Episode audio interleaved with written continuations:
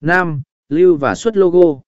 Sau khi hoàn thiện việc tạo logo, bạn có thể lưu lại trong cản vạ hoặc xuất file để sử dụng cho các mục đích khác nhau.